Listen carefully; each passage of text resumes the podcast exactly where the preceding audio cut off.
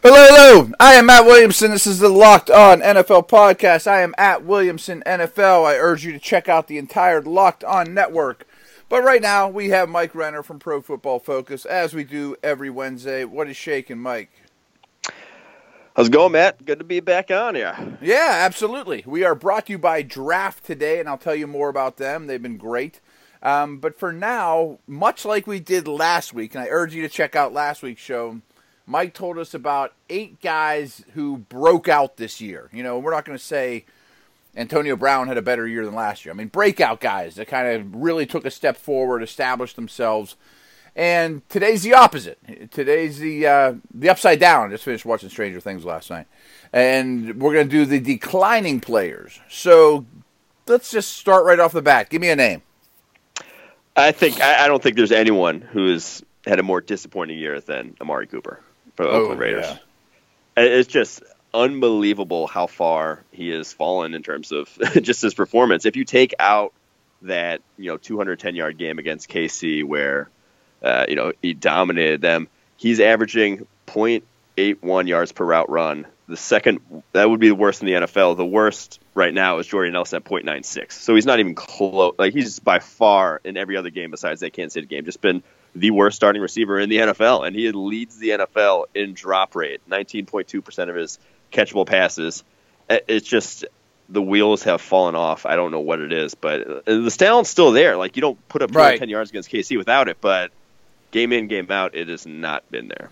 Couple things. Well, first you mentioned Jordy Nelson. Is he on your list? Uh, he could have been. yeah. But yeah, but just because I tried to go one per position, Yeah, yeah, uh, he he's been equally as disappointing. I think the I, I tweeted something yesterday about him. He just he looks done. uh, Yeah, I think he be might honest. be done. Done. Um, back to Cooper. Obviously, there's a lot of ability there. Like he should have been a top five pick. He's big, he's strong, he's fast, he runs good routes. Drops have always been a problem, and over the course of his career, which isn't a large sample size, as the season's gone on, he seems to have really dropped off. Now he's just been totally dropped off since day one this year. I also think that offense is about as disjointed coaching quarterback as there is in the league. No, that's definitely a part of it. Is the fact that the offense has not looked. It's just it's a it's kind of a joke of an offense at this point. They Yeah. run the same stuff again and again, and it's these quick passes, and it's everyone just knows what's coming. It seems like for defense defensive players too. So it's it's a lot of isolation routes, and so it's really just they're going to make some changes for sure this offseason at the coaching positions. Yeah, I think it needs to happen too because there's a lot of ability on that, that side of the ball, and people want to say, "Oh, it's because Cars was injured." I, I can't excuse it that easily. No, I can't either. But but Amari Cooper, the thing is uh, about him, the drops at this point, like I don't really care about a lot of guys' drops, but when they're as bad as him, so he led the league as a rookie too. And When it's just when you're that much of a liability, when it's you know almost won a game, that really starts to worry me if I'm an Oakland fan. And last note on that, I mean, yeah, the supporting cast is hurting the offense, but Crabtree's playing okay. You know, I mean, Yeah. you can't just excuse it away. Who's second? Um, next up, Adrian Peterson. So another guy when we're talking about guys who are probably at the end of the line.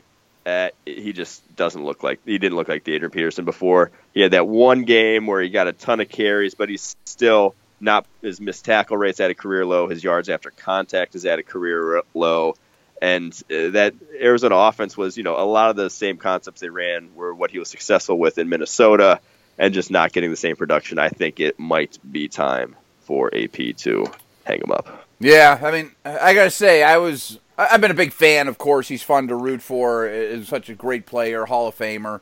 And that first game in Arizona, I thought maybe he's back. You know, not that he's gonna be at the Hall of Fame level, but maybe he's back. Maybe he can be a workhorse, downhill offense, deep passing game. Maybe this marriage will work. And his supporting cast didn't help him either.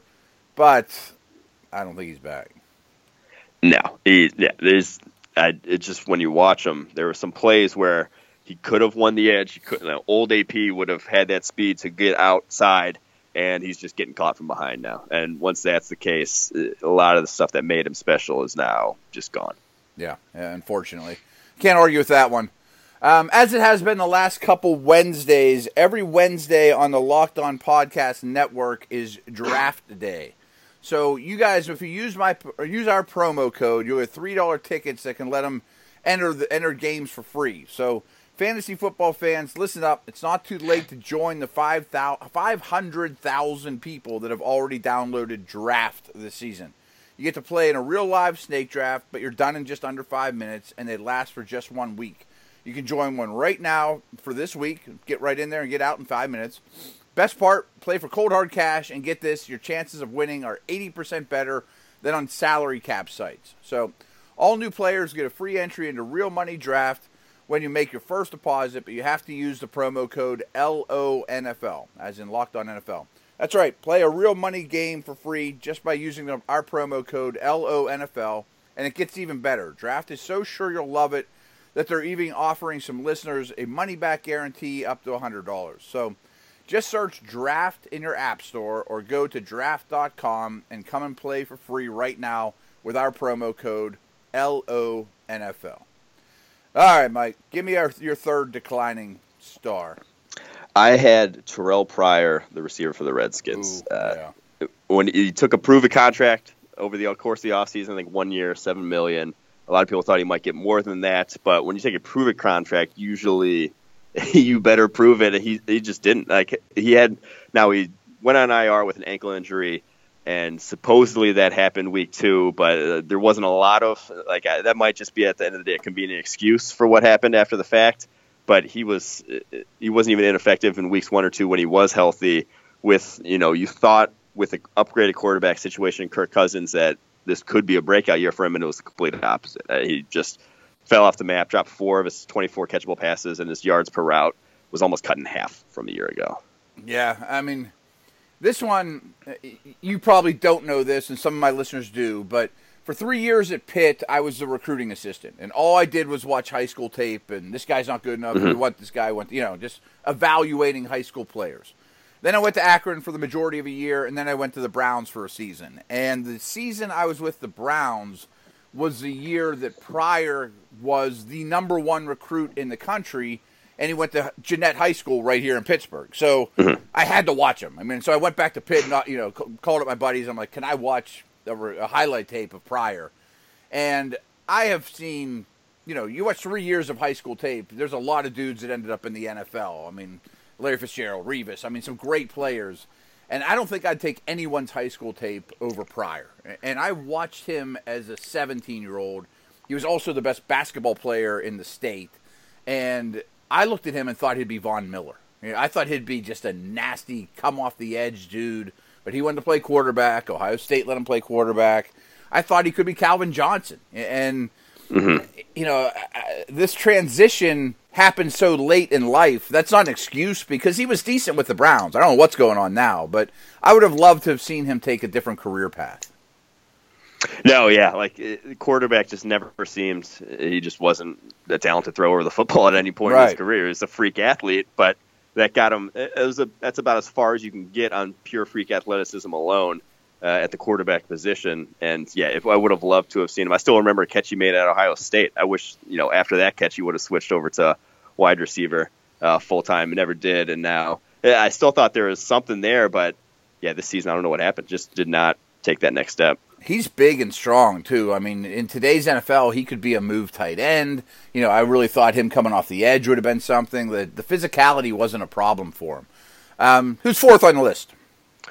Uh, next up, I had Jared Veldheer, the Arizona Ooh. Cardinals tackle. This is the one the one guy on the list where there's a legitimate, I'd say, excuse. They flipped him from left tackle to right tackle. One of my biggest pet peeves. I, I had to talk about him because that to me is it's not an easy transition. It's not like shooting a basketball with your different hand, but it's not it's not like a guy can just do it with his footwork. It doesn't just come naturally. Some guys we've seen guys struggle, and Veldheer the first five weeks of the season was a complete liability at right tackle. Just looked like he had no clue what he was doing, and now he switched back to left tackle. Looks like a you know a franchise left tackle again that he was before uh, I don't know what the heck they were thinking this offseason, though. I, I don't know what your take is on the left tackle, right tackle switch or switching sides of the line, but I am just completely against this. One of my pet peeves. Yeah, absolutely. I mean, especially a tackle. Even a guard, it's not as easy as people think, but especially a tackle with all that space to your open side.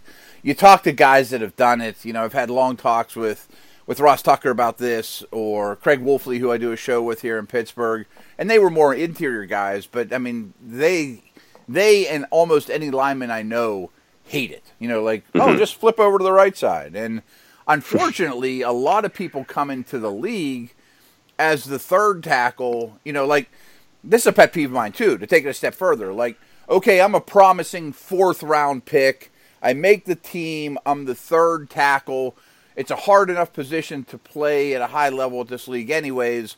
But for me to have any value to my team, I have to back up right and left. And when one guy mm-hmm. goes out, I get thrown in there and I look bad, and everyone thinks I stink. Like, yeah, I mean, that's asking a lot, you know.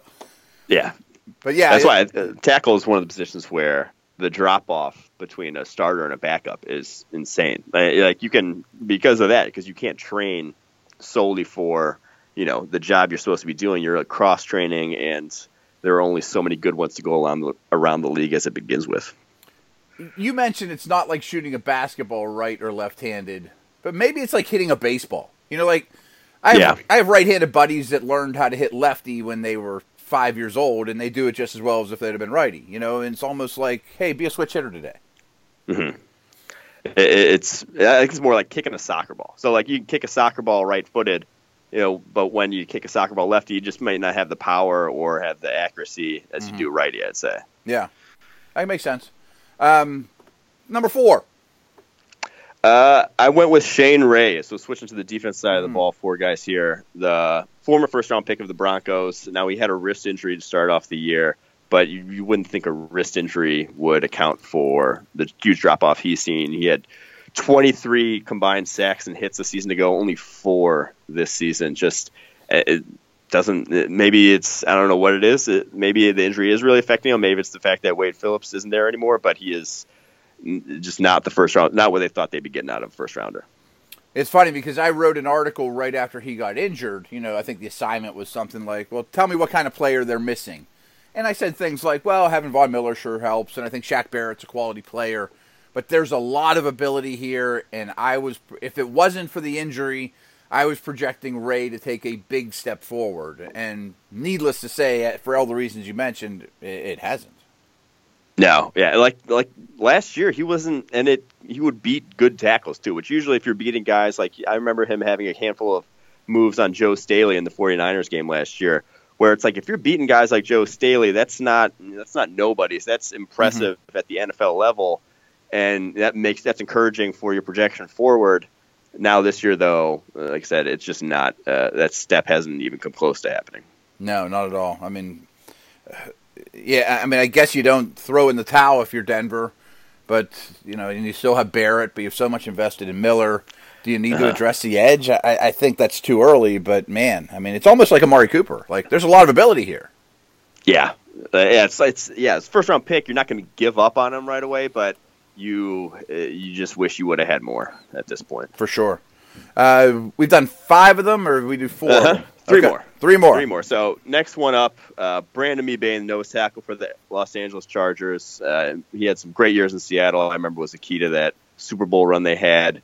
Uh, had a good year in his first year with the Chargers, but I think we see it every year. There seems like every year a nose tackle just seems to fall off a cliff in terms of performance. Last year it was Dan Williams with the Raiders. Just when you're that big, I think your knees and the joints in your legs, just, right? You take a pounding, like it just and it goes quickly, and it's went so quick, quickly for Mebane. His his run stop percentage is the fourth worst of any defensive tackle, and all the other ones are basically uh, three techs or guy not nose tackles. He's by far the worst of any nose tackles run stop percentage, and it has only six pressures all year long. It, it, no sacks. Just he's not he's not near the player he once was. He's, he's 32 years old. It's probably end of the not, line. Yeah, he's not an NFL player anymore. Is you know basically what it comes down to. Had a good career. You know, it was valuable for a while, and like you said, when they hit that wall and they can't move anymore, and they don't demand double teams, like I don't mm-hmm. have a mm-hmm. whole lot of use for you anymore. Yeah, so that's probably the line for him. All right, next up, we got two more. Two more, yeah. So linebacker Deone Bucannon, Arizona Cardinals. He moved. Mm, good one. It's always kind of a three Cardinals. Uh, yeah, yeah. Geez, I really did bang the Cardinals. Well, they traded for one of them. He was uh, in Peterson, but yeah, Bucannon. There's a reason why the Cardinals aren't playoff contenders, and the defense is taking a little bit of a step back. Uh, he's always kind of been a liability against the run, but this year in coverage has also been somewhat of a liability. He has given up already 150 more yards in 10 games that he did all last season. Has more touchdowns allowed this season than he had in his entire career before this. This is the one where I kind of just like this might be a fluke. Like sometimes coverage at linebacker, sometimes you just get burned a handful of times and you look worse uh, than you know you really are. He still can move well, but I, I don't know what the deal is with him this year. Just has not played close to what we've seen from him in the past. I think he's interesting and a good one, obviously, to pick here because everyone's like, oh, he's the new breed. He's a safety turned linebacker. He's one of the first ones to do it. But I never thought he was all that great at linebacker things. No, he's always been he's always been one of our lowest graded oh, really? linebackers against the run, at least. Yeah, so, I mean, and he's always been made up for it in coverage but yeah, he just never was he, taking on blocks. he looked like a safety taking on blocks, and yeah, right. It's not a good thing when he's supposed to be a linebacker. Yeah, like I didn't know that. I didn't think he revolutionized the linebacker position as much as he just looked like a safety playing out of out of position. Yeah, I can agree with that take. Yeah, hundred percent. All right, we got one more. Last one, and this one a little worrisome. Kevin Johnson, another former first rounder, Houston Texans corner, Ooh. was big reason why they let AJ Bouye walk. Some of that was cap related, but he played well last year, you know, in limited time. But then he got hurt. Uh, Bouye, you know, was a starter for the rest of the year. Only played 286 snaps seasons ago, but graded out really well for us. But you know, small sample sizes, you can look good. He's had to start all this year, and has just been a very much a liability for them. His his yards per coverage snap, his passer rating against, and his catch rate all rank in the bottom 10 among starting corners in the NFL. That's just that's not good. Yeah, I've been talking. Time to think about replacements. Yeah. Wow, I've been talking Texans all week because the Steelers play Houston this upcoming week and all my Steeler radio stuff. And the big thing I've been mentioning was they got a corner problem with their two old dudes. You know that mm-hmm. they Kareem like, and uh, Joseph. Yeah. yeah, like they could be on this list. I mean, do you agree with that? That they've declined? Yes, well? they, all three of their they they have the lowest graded starting cornerback trio in our grades in the NFL this season. Wow. Just that's been a big issue. Yeah, wow, I, I didn't realize it was that bad for Johnson. I knew he wasn't playing well. Their pass rush is so so. It's easy to blame. Well, if they had Watt and Mercilus, and yeah, that would make up for a lot. Yeah, but, a lot of corners look good though. Yeah, right, yeah. right. I mean, you, you got to. You want them to look good when you don't have a pass rush. If you're, Absolutely. you know, that's how you know they're a good corner. Yeah. And and what do you think of their their secondary as a whole? I think their safeties are kind of nondescript as well. Yeah, they really need. That's even though you know even though you would had already just recently, you know, invested in a first rounder in a corner, that's not going to stop me from investing again. You need to fix the secondary because even if you get a pass rush back, you're not going to win with these corners in uh, you know 2018. Yeah, and really good list. And uh, Johnson's the one that kind of took me by surprise. The other seven I thought were, oh yeah, I mean it was an easy response. Like oh yeah, nailed that one. Um, just talking Texans just for one minute. I look at his team and I, you know, if I'm a Texans fan, I'm super excited. You know, Watson's going to be so much fun to root for, and Hopkins and Fuller, and JJ's coming back, and Mercilus, and all these things. But mm-hmm. their offensive line and their secondary are really, really bad. I mean, like, there's not many teams that are that awful combined at those two spots, and you don't have a first round pick or a second round pick. Yeah, that offensive line is very much an issue, and Deshaun Watson is a guy who's going to take hits on his own without you know an offensive with with a good offensive line. He's going to you know get himself into some situations where he's going to take hits just because of the nature of who he is as a quarterback. Now add to the fact that you have a terrible offensive line in front of him. That's very, I I just be scared. That's where they have to invest. It's not good that I, I think when they he was when Deshaun Watson he covered up a lot of the issues they had in the running game as well. Yes. With the option stuff they did. So yeah, you mentioned that, that might be the worst offensive line in the NFL right now. I think opinion. it might be. I, I yeah. think they are. Yeah. yeah, I really do, especially in protection. And yeah, he can run around like Russell Wilson like crazy and buy time, but that's not how you want to play offense. I mean, it, it makes you very no, streaky. Yeah. I mean, Seattle proves that. Um, yeah, and not to mention, I mean, those are monumental projects. We need to rebuild an offensive line and a secondary. Yeah, I, I, think there's some talent, like maybe Nick Martin takes a step forward, maybe on yeah. the interior, but both to address both tackle positions, with no talent at, at there right now is going to be. Uh, and they, they weren't in a great cap situation to begin with, so they're they're gonna it's gonna be an uphill climb for for sure for their uh, uh, front office. Yeah, absolutely. Well, uh, Mike, tell everybody your Twitter handle, where they can find you, and we will talk again next week as usual. This has been fun. It's been a fun series. Yeah, at PFF underscore Mike. Follow me there. Very cool. And you're always popping things out at ProFootballFocus.com too, I assume. Yep, right? you bet. Yep. And All I'll, right. and I'll tweet those to my account. Yep. Excellent. All right, man. This was fun. Yep. Take it easy.